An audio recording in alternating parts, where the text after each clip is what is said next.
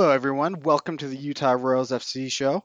I'm your host today, Lucas Muller. Uh, Vircho is away. Uh, it's his four-year anniversary with his girlfriend, so uh, he decided to step back tonight. He also just got two adorable kittens uh, that they adopted, so probably dealing with those. Um, but yeah, I'm joined today by RJ Allen and Megan Webb. RJ and Megan, how are you guys today? I'm doing pretty good. It's Monday. We get to talk soccer. What could be better? Yeah, I mean, it's Monday and I'm out of high school forever now, so I'm doing great. It's been a pretty good day and excited to talk about this result in North Carolina. Yeah. Uh, it's Megan, of course, congratulations on graduating. Uh, thank you, thank you. It is kind of funny to think like, oh, we no longer have a high schooler on our on our roster. Yep, future Dixie State University student. Go Dixie. You're like, uh, don't Saint, know anything about them. Cedar but. Cedar City? St. George. St. George, okay. all the way down south still, yeah. What's your team mascot? They are the Trailblazers, technically. They kind of are bison also. It's a whole weird thing, but one of those. Like the Portland Trailblazers? Yes, actually. That would be funny if that if that was their whole name. Dixie State oh. Portland Trailblazers. Yeah, exactly. We just, you know, just get that copyright infringement, you know, or probably more of a trademark infringement, but red, white, and blue for colors. I don't know where you're going to find anything that goes with that. yeah, I don't own any red whatsoever, you know. Well, um, so before we discuss this weekend's match, let's just go over some recent news. Um, first up, as Utah Royals FC now have an official reserve team. Um, they have played two games already. Uh, and they play in the WPSL League. Um, so their first game uh, was here in, in, Herriman at the stadium. Um, I didn't see a lot of coverage uh, about this leading up to to the game. Did either of you see any of the game or or hear much about it? Um, all I saw was what Ryan, I believe it might have been Ryan or Vircho, I'm not sure, but one of them went down, and that's pretty much all I saw is their coverage on it on the Royals show account. So RJ, you're out of state. Did you did you hear much about this? Did you see? I mean, I know they had a press release. I think the day of the game. If I did not know you all and I did not have access to the Slack where you guys were talking about this, I would not know this team existed. okay, yeah, it was a little um, a little quiet on the on the start for the team. Um, but yeah, Ryan Kelly, who is one of the co-founders of this very show, um, he went down to the um, the academy to watch it, and I really appreciated that he live tweeted it. I really wanted to get out there, uh, but this week has been crazy with house project, so um, wasn't able to make it. But they they won their first game 2-0 uh, through goals from uh, Cardoza and Tucker, 75th um, and 55th minutes. So that was great that they got a win um, at home. Uh, they have a really great staff. Um, Amy LePeilbet, who is an assistant for Utah Royals, former national team player and all-around legend, um, is the head coach. Um, and the coaching staff includes Nicole Barnhart, who is um, the goalkeeper coach, and a few others who are involved with the the first team. Um, so that's really exciting, and I think um, yeah, I think it's it's really great that the Royals have something like this. Uh, RJ, I, I would love to hear your perspective. Like, what's the value add here having a reserve team for the Royals? So I think there's a couple of ads that this could be really good for. Um, I'll start with sort of the the one I find the most interesting, just because I don't have a lot of second team or second level soccer experience. Is this is a great way for people like Amy LePeilbet and Nicole Barnhart and Liz Bogus and uh, Colette Smith to get experience before possibly taking a head coaching job in the NWSL. Um, Lisa LePeilbet is an assistant coach for Laura Harvey, which is going to get her a long way. But actually, head coaching a team, even at, at this level, I think is a really big and important thing for her to sort of be able to go forward and to be able to put that on a resume. The fact that she did head coach a team. I'd like to see more teams in the NWSL have reserves. I know Seattle has their system. Um, Portland, I believe, has a system. I'm not sure about Houston and Orlando, to be honest. I don't think North Carolina does. I know Washington has like four teams or at least two. Um, so I think this is a great way Mm. to sort of train coaches and train former players into actually coaching teams. And then for the players, I think this is good. I think I would like there to be more of a system where, like, say, you know, say Taylor Lytle's injury wasn't season ending and she needed some rehab, be able to send them down, sort of. Yes, I always go back to baseball because it's the sport that I grew up on, but like send them down to like a AAA, send them down to this reserve team, get a couple games under their belt so they know they can come up and then be able to come up. I'd like eventually that one day. Yeah, I mean that's what that's what we see with uh, Real Salt Lake and, and the Monarchs is that sort of system where you know first team player gets injured, they can go down. Uh, you know, a second team player is doing well. If there's injuries, they can come up, or they might get signed the next season. Yeah, it would. I think it would be nice. I just don't think that the NWSL has that infrastructure, unfortunately, as of now. Yeah, and the WPSL unfortunately is only a 10 game season. Um, and so this team will be done playing for 2019 by the end of June. Um, so there's a very real possibility that, not a real possibility, they will probably be done before a lot of the national team players um, rejoin their, their NWSL clubs. Yeah, it's it's unfortunate, but uh, the second division in the US, there needs to be a little bit more cohesion there. I know there are two different leagues. One league is literally giant. It's got like 200 teams in it. The other one is a lot smaller. Mhm. I'd like to see eventually a little more cohesion to sort of have a more proper and useful second division so we can start to grow having those academies having that second team having that partnership the way that you know salt lake and the monarchs have i i, I do think that has a lot of benefit i just don't think unfortunately we're there right now Yeah, and what is kind of exciting about uh, the WPSL is there are two or three um, teams in the Mountain Conference, which is uh, the Royal Reserves Conference, um, in the Salt Lake area. So it's a short season, but there's actually a chance to have sort of like a local derby, and um, that's just something I I think would be so fun to be a part of. And unless you in the US are uh, like an MLS fan living in LA or New York, like that doesn't exist. Um, so yeah, I think there's you know there's a lot of potential here. Um, Megan, do you think you'll make it out to to any games this season? Um, I'm hoping to. I was had something until like 20 minutes before the game ended on Friday, or I probably would have been there. But I was looking at the schedule, and they don't conflict very often with any of the other million and a half soccer teams we have in Utah. So hopefully that's the goal. And if I do go, I'll be sure on the Utah Royals FC Show Twitter to tweet about them. Yeah, that would be great. Um, they did have one more game since that opening. They had one on um, Saturday. Uh, they won 1-0 away to Utah Red Devils. I'm not sure where they play, but they are somewhere, I believe, in the valley here. Um, Yeah, I know a few are at some like local high schools, and then there's a few at the academy. Obviously, I was when I was looking at the locations. yeah. I'm not sure where that specific game was, but when they play in Utah, they seem to just be at schools around the valley. Um, cool. Well, anything else we want to discuss uh, related to the reserves team? go amy LePeilbet I'm, Yeah. I'm a big fan of her from her national team and her her KC days. She was she had the Justin Bieber hair when she was a player, but it was always sort of perfect. She it was the best. I know. I, I do really want to talk to her at some point and just kind of ask her. She landed in Utah prior to the Royals being announced. She was a coach for one of the local club teams here, and I'd just be really curious to hear about about that journey and sort of how things are going with the reserves.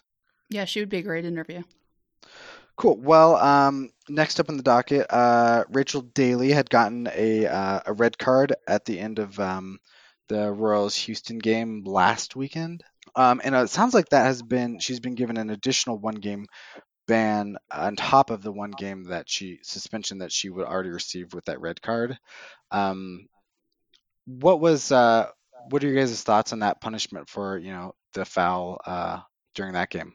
Um, yeah, I was at this one and I barely even realized what happened. I've heard a lot of things that supposedly happened after the fact that I'm not mad about the suspension. Obviously, especially in the NWSL, you don't see a lot of red card and suspension, especially an additional suspension after the fact. So I think it's good on the NWSL if all these things that we've heard are hearing have happened are true, then like good on them to do something about it. But obviously, I wasn't on the field and I didn't really see anything happen in person. The replays look incriminating, and supposedly the things said to the referees and things done after the fact that seem like this seems like a fair punishment to me. But what are your thoughts, RJ?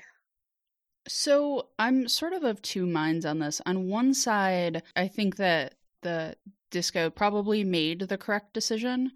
On the other hand, I wish there was some more consistency of okay, you've gotten a red card. What can you do? What can't you do? I'm like, there's just no, nothing public that sort of explains why these things.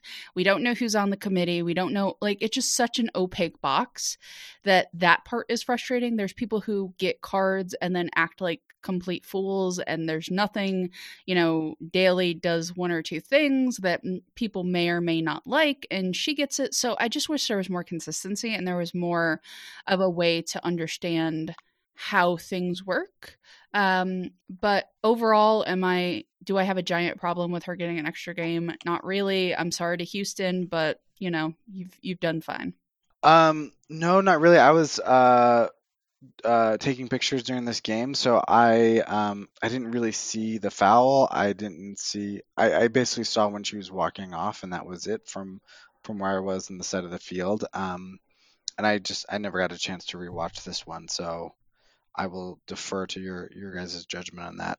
Um, next thing, uh, Corsie is out now. Uh, she is officially away with uh, the Scotland women's national team. Um, so the yeah the game we had on um, Saturday was the last time, or excuse me, Sunday, yesterday um, was the last time we're gonna see her in a, a Royal shirt. Uh, pre World Cup. So um, yeah, best of luck to her. It's really exciting. If you haven't listened to the Rethink podcast, um, really would encourage you to do so. The last episode, super interesting. Her and Tim Rack go into a lot of detail on.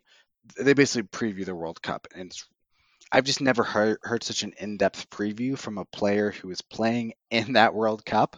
Um, so it's a lot of fun and a lot of good insight, and it's it's cool to hear um, what that means to to Rachel. She's a great player. She's been a huge asset. Um, I got to speak to her on Friday, and it was really fun to kind of hear her talk about, yeah, just kind of the pride she has in playing for her national team, and just um, she said in the podcast like it wasn't ever a dream of hers to play in a World Cup because that seems so far out of the reach of, of what was even possible. Um, and she's been a football fan her whole life, so I think it's yeah really special to see her um, with her national team. I cannot wait to watch Laura Harvey watch this game like as as an a proud English woman, I cannot wait for mm-hmm. her to watch this game. And her and Rachel Corsie are close. She's coached her since 2014, both in Seattle and in Utah. They're they're they're buddies.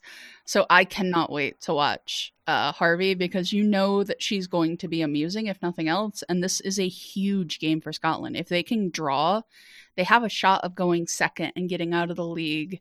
I'm sorry, getting out of the group cleanly and not having to worry about that third place. So I am super pumped uh, about the England game and about Corsie. So what you're saying is we should ask RSL and Royals media team to get a live Harvey exactly. I was going to say we need Cup. a Harvey cam for this game. Absolutely. Please just mic her up as a tweet and see if we can make it happen. I'll reach out to my contacts. Okay, do that. reach out to your contacts. Uh, yeah. If we named podcasts, I think this would have to be episode reach out to our contacts. Yes. We've got them. We know all the right people, guys. Yep. Well. We know all the Megans. yep. Uh, and I'd be the least important one of them, but it's fine. Oh, don't say that. Um, all right. Well, we did get to see some uh, national team soccer recently. Um, U.S. women's national team took on um, uh, New Zealand. It was a match that featured four Utah Royals players in Kelly O'Hara, Becky Sauerbrunn, Christen Press, and of course Bowen. Um, uh, Megan, what did you see in, the, in, that game from the you know from all players really? I'm a bad U.S. Women's National Team fan, and I was working during it because. Oh, no. They have only played games on Tuesdays and Thursdays this year, I swear. I work three days a week and they have all fallen on U.S. Women's National Team game day. So I'm a bad WNT fan right now, and we'll have to defer that question to RJ as I'm hoping she was able to catch it. RJ, what did you see? Assuming you watched. I watched every second of it um, because that's the kind of person I am. This is why RJ's better than me, guys. so, fun fact I will be taking time off of work uh, using my vacation time for the US group games because I work until 4.15 and I have an hour and a half drive home and the games are at 3 o'clock. Um, and that math just doesn't work for me. Yeah. Um, so yeah, so I'm I'm a little crazy when it comes to the U.S. Women's National Team. I'm a little crazy, so it's okay. anyway, uh, Kelly O'Hara looked good. Like she played 60 minutes. She looked a lot more like the Kelly O'Hara that we see when Kelly O'Hara is at her best. She was pushing up. She was making pretty good decisions. It wasn't perfect, but it was a lot closer to the Kelly O'Hara that the U.S. women's team frankly needs in France. Kelly O'Hara is not like the rookie anymore or the just the firecracker she was in 2015. Like she's legitimately a key player that if they do not play well, the US won't win. Um, so seeing her get back was really nice. Becky Sauerbrunn looked really good. I mean, she usually does. It's not like it's a, a unusual thing. Now, I am one of the least fans of Christen Press as a winger. I think you will find. I think it's a complete misuse of her talents. Um, but I will say, over the last probably five months, she seems a lot more comfortable on the wing than she has before, or at least being a little wider in sort of the middle, um, which is an interesting way of maybe her just mentally being like, well, I'm sort of in the middle. I'm just more to the side of the middle. Um, but she seems more comfortable.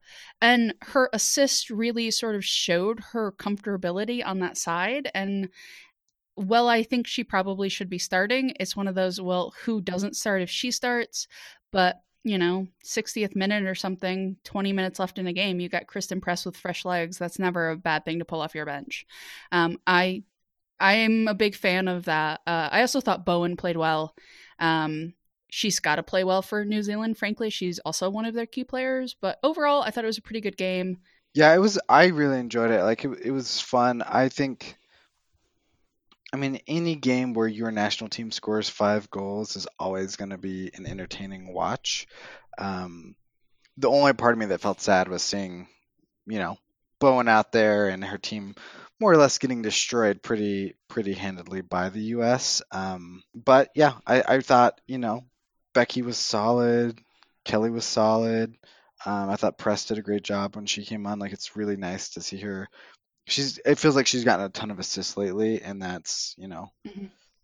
that that bodes well. I think that I think the you know from what I'm seeing pre World Cup, it seems like the national team is doing doing some good things. I think there are still some concerns, but uh, yeah, it's also fun to see um, yeah Lloyd come on and get uh, get a goal just immediately.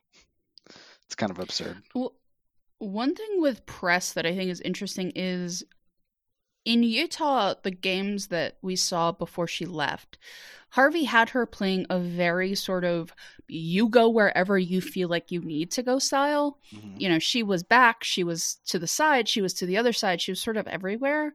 And I wonder if sort of she's whatever sort of mental block she's had of trying to be that center forward is sort of eased off a little bit. She's sort of let herself just be who she's going to be at this point in her career. You know, she's went back to Europe for a little bit because she didn't want to play in Houston. She's come to a team that she seems to really enjoy. The coach sort of really respects the way she plays the game. I wonder if sort of Utah has allowed her to relax that little bit and it's changed the way she's seeing the game because she looks probably as good as I've ever seen her look in a national team jersey. Like she is she's she's doing things that I don't think two or three years ago you could have expected her to do with the consistency she's done it with. Yeah, that's exciting. Well, um, moving on to probably our main topic of discussion tonight. Um, Utah Royals got a point on the road away to um, North Carolina Courage. They sit in second place in the NWSL standings, 10 points from five games. Why does this result feel like a disappointment? Let me phrase it this way What's more disappointing, this result or the Game of Thrones finale? The Game of Thrones finale, I was prepared to mentally just check out. I, as one of the podcasts I listened to said, I declared fan, fan bankruptcy weeks ago. um, I had no expectations, and there was one cool shot of the dragon behind uh, Daenerys. So this game, like, I was disappointed that Utah couldn't hold on. If you're only going to score one goal, you have to be locked down on defense, and they were not locked down on defense. Um, they were for most of the game. I thought Rachel Corsie hmm. uh, had some beautiful tackles on Lynn Williams that were incredibly clean, and they had to be. Um, I just, it was a frustration to me to see a team every time they score a goal, they have a dip. It's a dip in energy yeah. or a dip in drive or a dip in just everything. It seems like they score a goal and they just, it's frustrating. That to me is incredibly frustrating because of the talent on this team. Yeah, well, let's talk about that. Why is it Utah Royals cannot score more than one goal? They scored one goal in every game and not not not less than that, not more than that. Um, Megan, what are your thoughts on yeah the the difficulties in getting that second goal? Yeah, I was actually going to mention that is we look at our defense right now and we're about to lose Rachel. Well, we're we don't have Rachel Corsie anymore. She's with the national team, so knowing our defense is going to just be weaker than it has been. Obviously, we started out the season with Becky and Corsie. Can't ask for a better center back pairing. And then now you have Sam Johnson and Corsie. And the next week you have Sam Johnson and whoever Laura decides to put alongside her. It scares me a little bit to know there's not like there's not more goals being scored. I was really hoping this week to see a multi-goal game and to know that especially this week Rich or Amy Rodriguez was the only one to even have a shot. It's a little nerve wracking going into next week. Granted, we're playing Orlando, not exactly the best defensive team, but I'm a little nervous to see how Utah's goal scoring woes go away or hopefully get better. To, to be fair, Orlando is also not the best attacking team. That's true. So hopefully we'll be okay next week. But I'm a little worried. Yeah. I do worry. Like, Vero has been really good in the midfield, but it seems like she's on such a different page than everybody else in the midfield in the attackers that it almost is a waste of really good play. Like, I love watching her on the ball, and then it just doesn't go anywhere. Yeah, it feels really desperate, like desperate attacking. Um, yes. It doesn't feel like calm play. Vero does a great job, I think, of you know holding onto the ball, keeping it at her feet, but like you know, like Stengel, there were a couple moments where she was trying to hold onto the ball and just lost it pretty quickly, or made a pass right to a Carolina player. Um,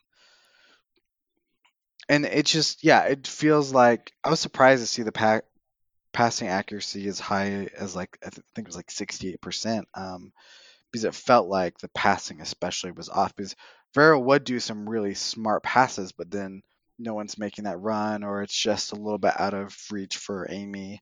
Um, what yeah, what does it take to get to get that dialed in? Is it just a familiarity thing? Is it you know, there's been change in personnel and we were going to see change for most of the year.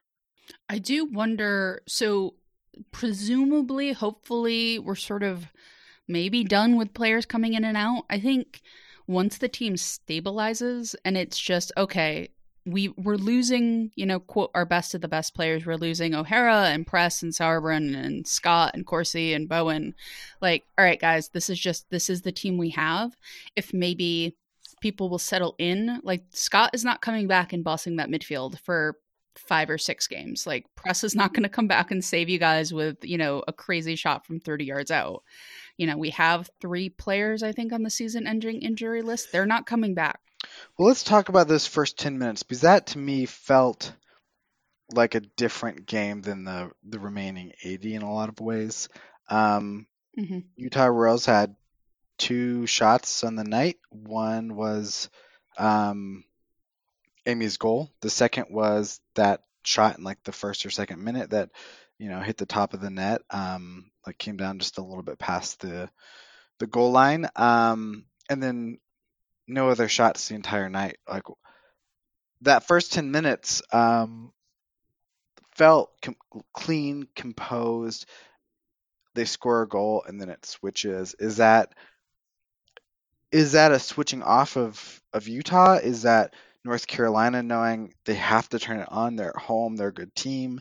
Um, what do you think causes that that change in the style of play so much? I don't even know how to answer that question. It was frustrating to watch. That's probably the best I can give you on it is there's no reason this Utah team should have shut down like they did. They looked arguably some of the best we've seen all season in the first 10 minutes of that game. They score their goal and it's just like everything was gone. And I don't I don't know if it's a coaching thing. I don't know if it's a they're like, well, we've scored mm-hmm. our goal, we're done for the night, and they just don't think they're capable of scoring a second goal. I don't know. But I feel like I saw two completely different teams in the first 10 minutes and the last 80 minutes. And that's not what I mm-hmm. want to say. it feels almost like, you know, sort of like stage fright. Like it's obviously not the same thing, but it almost feels like stage fright. Like they score a goal and then they like are realize that everybody can see their underwear.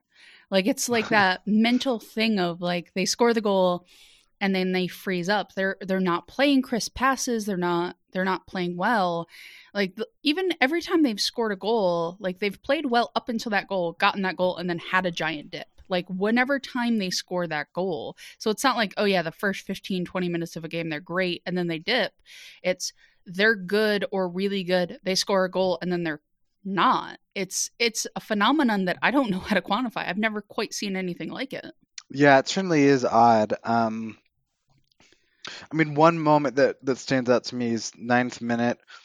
Bowen had a really bad throw in. She had like plenty of time, a few options, and she throws it just directly to a Courage player who then plays in Lynn Williams, who is essentially in on goal. And part of that was Johnson was tracking her and then just went the other way and then started to cut back to try to catch up. But it was like the most bizarre thing of Johnson was with her, Johnson drifted out to her right, and you know, um, of course he didn't have the time or space to really catch up either.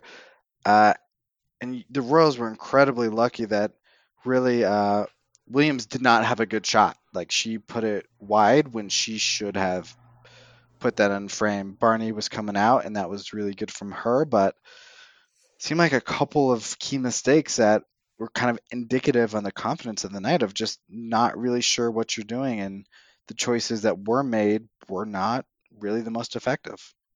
So there's that old saying of like play like you've been here before and it seems like they don't once they score it's like they've forgotten they've ever played soccer before and it, it's so bizarre it like it's so bizarre because these are not sort of i mean there are some younger players there are a couple rookies but like amy rodriguez has two olympic gold medals a world cup title and is the most prolific goal scorer in the playoffs in nwsl history she knows how to score a goal like and she just she scores one or somebody else does and then it's just like okay, I'm gonna make bizarre shot choices. it I don't know I don't know why like Vero is Vero. She has stadiums named after her in Spain. Like they, there's a bunch of players who know what they're doing and it's like you guys ever see Space Jam? You know the they like suck the players' talents out to give oh, them yeah. to the aliens. Yes. Like maybe after they score a goal, mm-hmm. they've sucked the players' talents out and given them to aliens, and there is now a soccer game instead of a basketball game. That's that is certainly one working theory. That's exactly what it is. Uh, we cracked the we cracked the case. There's no other other potential answer, really. Yeah. Laura Harvey's just a Space Jam fan. That's all that it is. I'm just kidding. If Laura's listening to this, I don't actually think. I that. mean, Space Jam is a legit movie. Oh, that's a great movie. I watched it probably two or three years ago now. It holds up. Holds up really well. What did you uh, What did you think of uh, Sam Johnson's play through that first half? You want to take it, RJ? It, it was bad.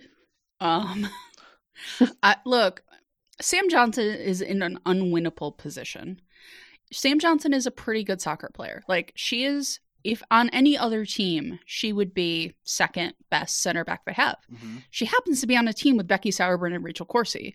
Like the comparison is going to be drawn to the two players that should be starting if not for the World Cup. So I think that the comparisons sort of don't put her at a fair level and I think her play hasn't sort of endeared her to many. I think she's playing too aggressive at times, not aggressive enough at times. Her decision making isn't great. Like Lucas was saying, she was on somebody and then she just wasn't. Um, it just seems like she doesn't have sort of the quality that she has had in the past. And I don't know if it's a mental thing. I don't know if she's carrying an injury we don't know about. I don't know. But it's definitely a worry for me as you know everybody's sort of gone for the World Cup and she's one of the more senior people on that back line. Did you guys hear why she was subbed out at the half and Vincent brought in? I, I wasn't sure if that was because she had gone down and yeah, it looked hurt for a minute and I think the 29th minute, but um if that was yeah, an injury concern or if that was just needed someone else in that spot. I didn't hear anything on the broadcast or anything else about it. Yeah, I don't know. I've heard some people around Twitter thinking it was an injury, but I haven't heard anything confirmed on whether or not that is the reason. Yeah. Because in the 29th minute, she slipped or something and went down, and she waved off trainers coming on. They did a water break, and she stayed on for the rest of that half. But I guess I would be curious to hear, and maybe I can get down to training this week and ask Harvey if what what the decision was there because Johnson has to step up. Uh, I don't know what what the team does if she you know if she's actually injured or if it's you know they they don't feel like they can rely on her. Does Becky Sauerbrunn have a twin? I don't think so, but we can work on cloning. Doesn't Megan Rapinoe have a twin? She does, Rachel. Uh, she tore her ACL at Portland or thereabouts. She played in Europe for a little while. Oh, She was an attacker, though. ah, that's too bad. I mean, Hmm. yeah. Dang it. Um, well, on some more positive, uh, more positive note, um, Becca Moros back on the team played uh, seventy something minutes. What did you guys? Uh, RJ, we'll start with you. What did you think of of having her back on the field? I think that Becca Moros is sort of a, a comparable to a lot to Kelly O'Hara. I think they have sort of that same grit, that same like I will get you, I will put you down as cleanly as possible, uh, sometimes not as cleanly as possible, and then I will take the ball. Um, and I think she is somebody they need because she is somebody who she's had a lot of experience in the league and she's tough and she's physical and she will sort of dog you all game and i think that is definitely something that they're going to need. I i think the rookies have done well. I think may Moans has done quite well um, but she's still new and she's still going to have those rookie growing pains. I think becca moros is a hugely important player especially during the world cup break but even you know just as a player on this team. It also helps that she has a really good first name and that's the name i go through in like my personal life when i'm not doing soccer no bias there. none at all Yeah, I'm I'm excited to have her back. I think I was impressed she played as many minutes as she did. I really thought she would sub out a little earlier coming back from her injury. But that proves that maybe next week she's ready to go 80 or 90 minutes and then hopefully can be back full time starting. But like you said, her her veteran presence is going to be important for this team because throughout this World Cup break you're losing so many of the other veterans on the team. You're relying a lot on the young the younger girls for these for them to have somebody like Becca Moros who's been in a pro for so long. I, it's going to be huge to have her even if she's not back to her 100% quite yet. would you guys like to know who had the most fouls during this game for the utah royals because it tickles me a little bit Amy. Go for it. amy rodriguez Yeah. amy rodriguez fouled three times bunch of players with two but a rod had the most she actually had the most uh, for the whole game Good for her. Nice. Go Amy. Didn't she get a yellow too? she did Am I making that up? Okay, I was like, right? Yeah, she got the persistent infringement, like I told you to behave. yellow. I kind of love Mm. that. Uh, I do too. I love persistent infringement yellows. I think they're Mhm. funny. They're great. Um, so Vincent, you know, made her debut. Uh, came in um, for Johnson. Um, Megan, what did you think of her performance as a as a center back?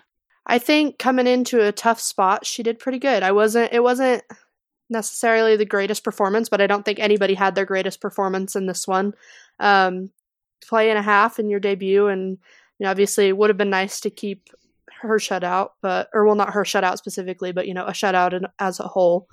But I wasn't, I wasn't like super ecstatic, but I wasn't disappointed either. I guess it could have been better, could have been worse. You know. Um, so we had a listener write in. Let me grab the quote. Um, John wrote, um, Wow, Gabby Vincent coming in on defense was impressive. Something I wasn't expecting for a much-needed defensive uh, scheme.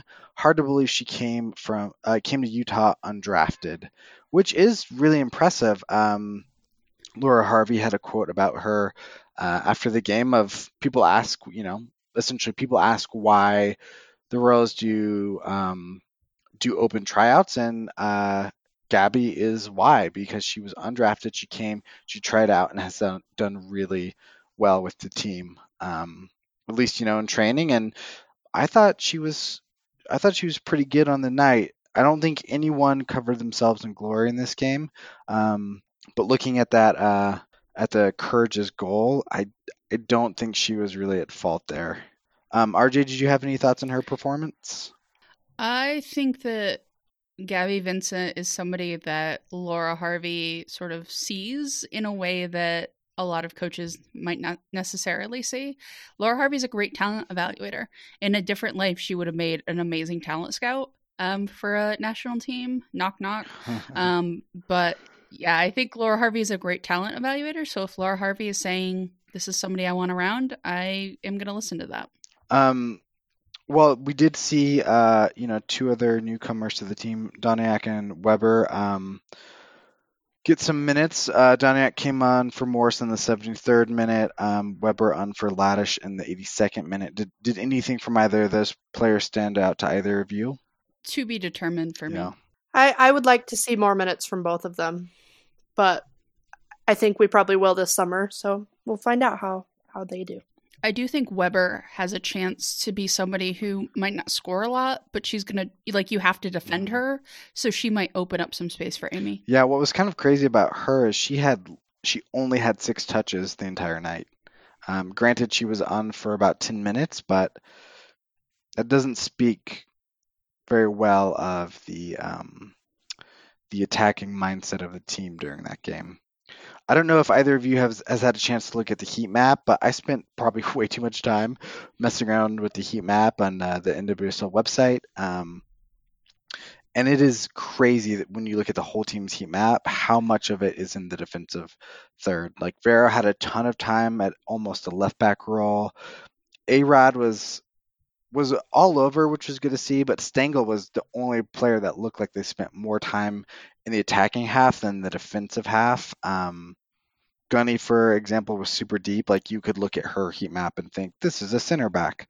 Um, granted, I think she was trying to play more of that uh, defensive midfielder role, but you know, I think it's just kind of a statistical proof that Utah felt like they were under the gun this game because they were playing so deep and just trying to be defensive. Um, and they, to their credit, they absorbed a lot of pressure. But we should talk about the one goal um, from uh, the Courage. Um, RJ, what do you what do you feel like went wrong to allow that goal? Oh, what didn't go wrong to allow that goal? Um, I think one of the hard parts about having sort of people leaving is that communication and that sort of like I'm not going to say anything to you. I'm just going to look at you and you know what I'm about to do sort of goes out the window. Um, and I think that for this goal, what I saw of it is just people didn't have that sort of instant communication of you go here i'll go here and it'll be fine it seemed like they just they needed one or two more seconds to be able to organize Mhm. themselves and it just didn't um, come up for them so i i think it was an unfortunate goal i think you know if they had more practice time together i hope that you know those little communication worries will get sort of gone away but I, I do worry about the communication and just that familiarity going forward. Yeah, I mean, especially when you remove a Sauerbrunn and a Corsie who are excellent communicators in the back line. That that's gonna be that's gonna be hard. Um, I took a screenshot of the ball that uh, the Courage played in, um, and it's basically a three v two situation, and Corsie is like inches away from clearing that ball with her head. Um, and if she's able to do that, it would become almost a non-issue. But it just barely. I don't know if she mistimes her jump or if it's higher than she's anticipating. But you know, it falls right to the feet of I think Williams. Um, and then it's like at that point you basically have two like a three almost almost like a three v one situation. You're pretty open in on goal, and there's a lot of defenders in the left side and not enough coverage. And yeah, I mean, if I was a Courage fan, I would probably feel frustrated that they didn't get more goals. But this to me would feel like an excellent, like they executed it excellently. This is where we throw out the Nicole Barnhart appreciation. Just plug how incredible she is in goal. Yeah, it's it does speak to her quality that you know they had 18 shots and she only allowed one goal. And honestly in that situation it's hard to do do anything better than what she did. Yeah. Nicole barnhart kind of i feel like in some regards saved utah a little bit in this one is she made some saves that were absolutely incredible I believe we have found the Fountain of Youth. It is attached to Nicole Barnhart's water system. Well, on that note, uh, let's look ahead to next weekend. Um, Utah Royals uh, host Orlando Pride. Um, the Pride are just really not doing so great. They have one point from six games. They have five losses and a draw. Um, Megan, do we see uh, a, a, do we see three points at home this weekend? We better. if we don't see three points at home this weekend, I think we need to take a long, hard look in the mirror because Orlando has one draw in the season. That's if we're, if Utah is sitting in I I think third second. right now, second, third, somewhere like that, can't beat Orlando at home. That's that's pretty scary to look at that. Uh, that's a pretty bad loss to take. So RJ, if you could play devil's advocate, why would you say this game could be a risk for for Utah? Well, um, there's always the possibility of a Sam Johnson red card. Um, mm. so there's that option. True. um, and honestly, like Carson Pickett is a tough player and will put some crosses in. There's, you know, there are some players that on Orlando that have possible moments of brilliance. Haley Kopmeyer is a really good goalkeeper. Um, they do have some players uh, that can get down there and can make life harder. Um, and they have a lot. If they want their season to have any hope for it, they need a win. And I think now that everybody's sort of gone from them, they're going to be more motivated. Like they're going to have players who are trying to prove themselves, and that's always a dangerous position. Um, so a team that has nothing to lose has nothing to lose, and I think they're going to go for it 100% in a way that maybe they haven't up until this point. Um, so I do think it's going to be a tougher game than maybe Orlando's points and record indicate. Um, but if Utah can't score more than two goals in this game, I'm going to be incredibly disappointed. Yeah, that that would certainly be frustrating. Um, what do you think happens on the next episode of Quick Kicks if Orlando comes to Utah and gets a win? I think that I'm gonna have to cut like a solid 15 minutes out of the episode of just Luis um, being insufferable uh, we're actually trying to figure out which day to record because he's got to go pick his wife up from the airport during our usual recording window. So, um, yeah, we have that fun to do, and I'm sure he's. Uh, it'll be interesting because he has picked against Orlando this year. Yeah, I heard that. So was that the North Carolina game? Which one did he pick against? Uh, he picked against the North Carolina game. I want to say he picked against them the first Utah game. Um, yeah. So yeah, he's he's not a complete shill. Um, I, I have to prod and poke him a couple of times, but he's he's a good guy. Um, but yes, there will be much gloating if uh, Orlando ends up with a win or even a draw. I think at this point he would take a draw. Yeah, and I, I yeah, I think anything less than two point two goals would be disappointing. Um, just looking at who's, I mean, we have um you know, obviously key players out. They've got Morgan Krieger, Harris, Marta, Kennedy, Van Egmond, and um, Zadorsky. Like, whereas we still have, yeah, we have Amy Rodriguez. We have Nicole Barnhart. Like that makes me feel really confident at both ends of the fields, uh, of, of the field. Um, but you know, we we have beat them already, so I think that works to our advantage. Um, I would expect a win, but I think almost more than a win, I want to see multiple goals. I want to see Stengel get a goal. I want to see Amy get a goal. I want to see Vero, you know, connect a little more. A goal from her would be awesome. Um, yeah, but any more, any other thoughts on this match before we head to listener questions?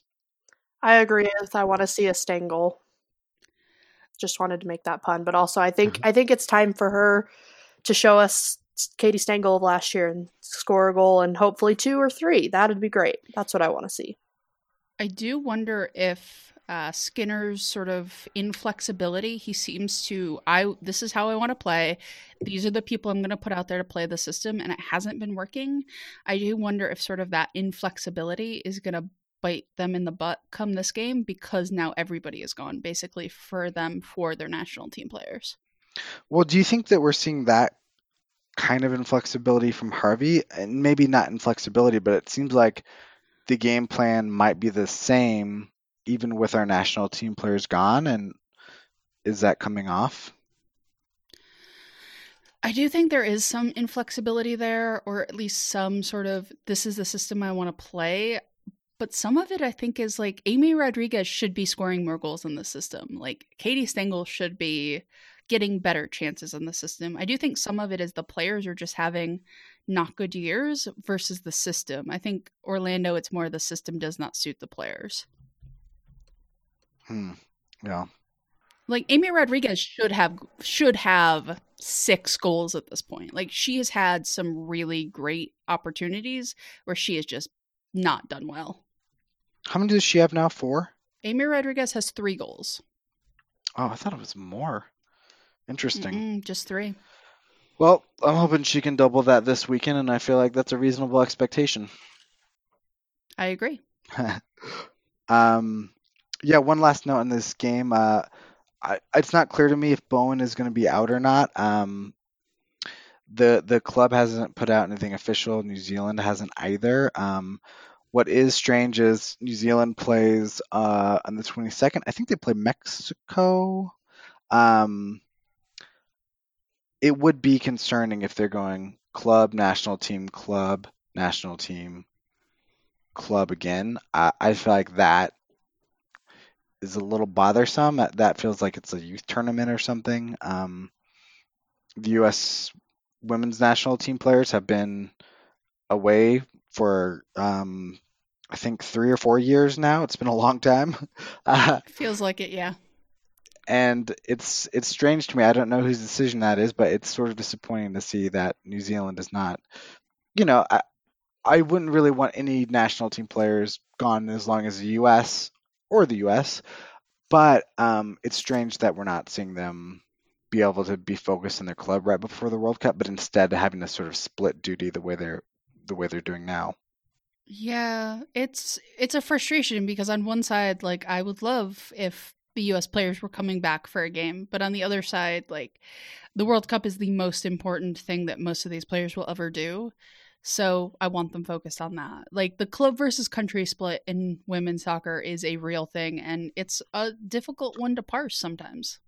Yeah. Well, um, any other thoughts on uh, the upcourt, upcoming Orlando go- game or even the um, North Carolina game before we uh, wrap up with listener questions? I think we're ready for questions.